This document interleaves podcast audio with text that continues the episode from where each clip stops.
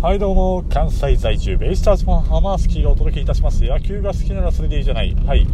今日は野球の話をしよう。というわけで、まああれですな。あの、阪神のガルシア見てるとね、まあ当時移籍し、ベイスターズに移籍してきた、あエンジェルベルト外を思い出しますよね。まあ昔いた外ね。えー、まあ、くしくも彼も中日からの移籍でしたけど、まあドラゴンズで2年間ですかまあ、いい活躍して、ね、で、ベイスターズに入ってきて、これはまあ、いい左腕が入ってきたなっていう感じだったんですけど、まあ、全く、いい時期がほとんど、ほぼほぼなかったですよねっていう。うん。まあ、中日時代の使い方が上手だったのかな、みたいな感じですけど、まあでもあの当時はね、3人同時移籍で、まあ、ブランコとソーサが、めちゃくちゃ活躍してくれましたからね、まあ、あの遺跡全体で見るとねすごい良かったんでしょうけど。っていうかあの後にも先にもあんなにその同じ球団の外国人を3人同時に引き抜くっていうのはないですわな。すげえことやってたなって改めて思いますよね。同じ年にねその、まあ、ブランコ外操作っていうその3人をね同時に引き抜いたっていうことで、うん、でまあそのうち2人が活躍したわけでね。まあ自前でね当時当時今でこそまあでも今もそうか。そんなにうん。あのベイスターズもめちゃくちゃ外国人連れてくるのが上手ってわけではないんでね、まあ、今年去年今年あたりの外国人の顔ぶれはねまあいいんですけど。でも結局ロペスもエスコバーも予想から引っ張ってきたところではあるんでね、うん、やっぱりその自前で外国人連れてくるのが上手じゃないところは、まあ、他球団で活躍している選手を取ってくるに限りますわな。はい。まあ、そんな選手が市場に出回ってるのかっていうのはさておいてですよ。はい。まあ、そんな、今日は、ベイスターズの話をね、えー、今日から二回り目になるんですが、あのー、先週でね、あの、一旦、あれです。あのとりあえず同一リーグの、まあ、対5球団の1カード1回り目ですね。カード1回りが終わって、まあ、ベイスターズは9勝6敗で貯金が3つですかはい、まあ、開幕のえー、っと開幕じゃない開幕2カード目のヤクルト戦は 1, 勝2敗で負け越しましたけどそれ以外はなんと残り4球団には全部2勝1敗で勝ち越してるんですよ。まあ、そう見るとね上々じゃないかっていうかまあ個人的には、ま、満足、満足っていう言い方はちょっと違うかもしれないですけど、まあいい滑り出ししてるなっていう感じですよ。まあ、個人的にはこの4月、最初の春の1ヶ月、最初の1ヶ月を、まあ5割下回らないレベルで戦えたらもう、ここからは上がっていけるんじゃないかなっていう風に今シーズン思ってるんで、まあ、この感じでね、とりあえず4月2勝1敗をうまいこと積み重ねていって、まあ、そんな貯金10個とか作るとは言わないんで、まあ、5つぐらいの貯金で4月終わったら、それこそ、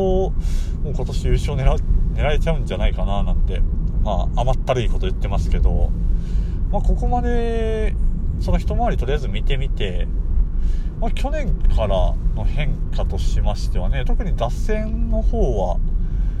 えー、まあ、うまいこと上位、中軸、まあ、下位打線で得点するシーンが見られるって、去年は本当に、まあ、真ん中の4人ですね。まあ、しかも、外なんかは5月以降でしたから、まあ、最初からメンバーで言うと宮崎、筒香、ロペスの3人でなんとかするみたいな、えー、打線。まあ、それに去年は途中から外が一気にグワって言って、この4人でしか点取れんような打線だったんですけど、今年は結構1、2番ので点取ってたり、まあ、上里、今だと上里、楠本ですね。あとは下位打線ね、伊藤大和っていうと、伊藤光と大和がうまいこと、まあ、塁、そこでチャンスメイクできて上位の1、2番で返したりっていう形もできてたりで、うん、今年はそこら辺が、まあ見てて、去年になかったものが見れてるっていう満足感と、あと全体で、まあ、ベイスターズといえばファーストストライクからガンガン行きますよと。早打ち高速凡退でファーボール、出塁率が異常に低いっておなじみなんですけど、まあ、今年はフォアボール多い方だと思いますよ。出塁率が全体に2分3分ぐらいは少なくとも上がってるんじゃないかなっていう、まあ、ロペスなんか見ててもね去年のシーズンのフォアボールのもう半分以上選んでるとかないとかみたいな、うんまあ、モデルチェンジをしていってるのかね。非常に今年は高い出塁率を誇ってたりなんですけど、まあ、チーム全体で今年はそうなんですよね、まあ、相変わらず早打ちの場面も見られるんですけど、まあ、でもフォアボール選ぶぞっていう姿勢は見えるかなっていうね、うんまあ、それがちょっと昨年より打線の全体で点取れてる感じにつながってるんじゃないですかね。うん、まあ、個々の話は今、まあ、とりあえず今日は置いといてですね、まあ、野手はそうなんですよ。去年よりいい、なんなんですかね、見ててちょっと楽しめるっていうか、うん。まあ、要は当たってる時、乗ってる時はバカスカ打ちますけど、それ以外はパッタリっていうような、あのー、総打つの激しい打線なんですけど、それが今年は、まあ、爆発する試合がそこまでも今のところないですけど逆にあの全体的にまんべんなくそつない攻めはできつつあるのかなっていう感じですよね。まあ、ちょっと機動力的なとこは、うーん、ないなっていうのはあるんですけど、まあ、そこは相変わらずっちゃ相変わらずなんですけどね。うん、まあでも、打線の方は上々じゃないですか。あとは個人的にね、その外とか宮崎の調子が上がってくればとかなんですけど、あと筒香が長引かなきゃいいなみたいな感じですね。まあ今日はどっちかというと投手についてちょっと触れていきたいところでしょうか。えー、まあ今収録してる現在ですね、あのー、ドラゴンズ戦やってまして、今日は上茶がね、ちょっと上茶谷くん、ちょっとよろしくないんですけど、まあでも過去2戦見ててね、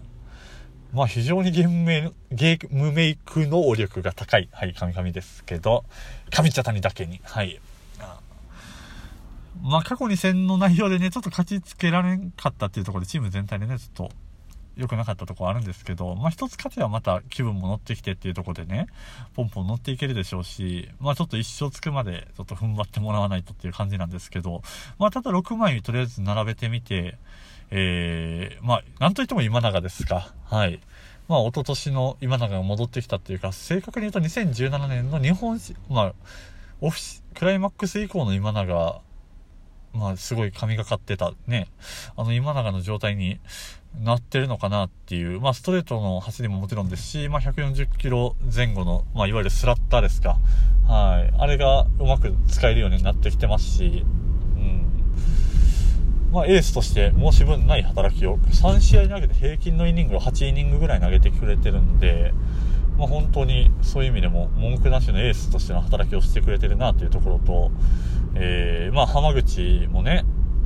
先日の阪神戦の完封もそうですけど、まあ、あとは、えー、その上茶谷がしっかり6回7回ゲーム作ってくれるよっていうところと、えー、伊能ですね。まあ、伊能を6枚目の位置に置いてるっていうとこ、ああ、3枚目っていうか、あの、3戦目に置けてるっていうのが今はね、まあ本人も気負わずに、今までは本当エース格、まあ特になんか菅野によく当たってるイメージもあって、エース格にバンバンぶつけてたのが、今は、あのー、まあ相手のローテスさん、その、1、2、3枚目のところと当たれてるので、まあ気負わず投げれてるのかなっていうのと、まあ実際投げてる球もすごいいいので、まあ、あの肘の手術明けっていうことで今だいたい80球から90球ぐらいでこう3試合とも変えてるんですけどまあったかくなってきてもうちょっとねシーズンも進んできたら、まあ、本来の異能の持ち味であるイーリングイーターとしてのね役割も担ってもらえるんじゃないかなと。今はまあうまく6回で下ろしてあとは系統でっていう感じになってますけどね、まあ、あと京山と大貫はまあまあまあまあそうですね。まあ、京山に関してはいい球投げてるんですけどね、去年より球速も上がってますし、変化球もすごいいいキレありますし、ボールの力強さっていうのはすごい増したんですけど、逆にそれで今は、あの、制御できてない感じなんですよね。うん。まあ、球威を上げるのに成功した代わりにちょっと今は制球で苦しんでっていうところで、まあ、なんで一旦ちょっとファームでそこら辺の微調整だったり、さしたいとこなんですけど、ちょっと今ね、2軍で順調に投げてた平がもう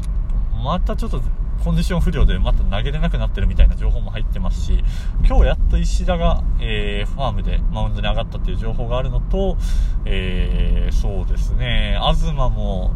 まだちょっと、本格的に長いイニングをっていう形にはならないので、あの、京山落としてあげる選手がいないっていう。で、今日ファームで坂口が良くなかったっていうところで、今一番ファームで投げれてるのが、安定してるのが育成の中川なんですよね。で、彼去年もファームでそこそこイニング食えてて、で、今年も安定してるんで、まあ、現状の投手、先発投手陣のその2軍の状況を考えると、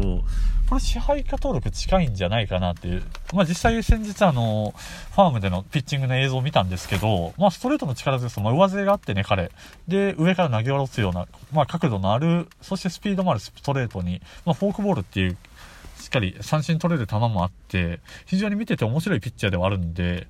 まあ、ここの、あの、支配下登録は近いんじゃないかなというふうに見ております。まあ、あと中継ぎがですね、ちょっと、まあ、正直勝ちパターンのピッチャーに関しては、もう替えが効かないので、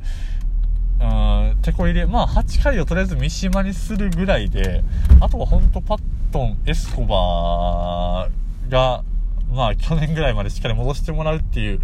待ちしかないんですよね。はい。そこはちょっと苦しいかなっていうところで。えー、まあ、あとはそのビハインドで繋ぐピッチャー、国吉と、まあ、先日上がった藤岡がどうやら良さそうなのはいいですかね。あと、砂田が今年は、そうですね、とりあえずは同点やビハインドの場面からのスタートっていうところで、ちょっとその例年のメンバーにやっぱりずっと頼りっぱなしになっているところで新しい顔が上がってこないと、まあ、今後のやりくりもちょっと厳しいかなというところでお時間ですね。はい。まあ、そんなベイスターズ一カード目、一回り終わってっていうところでございました。はい。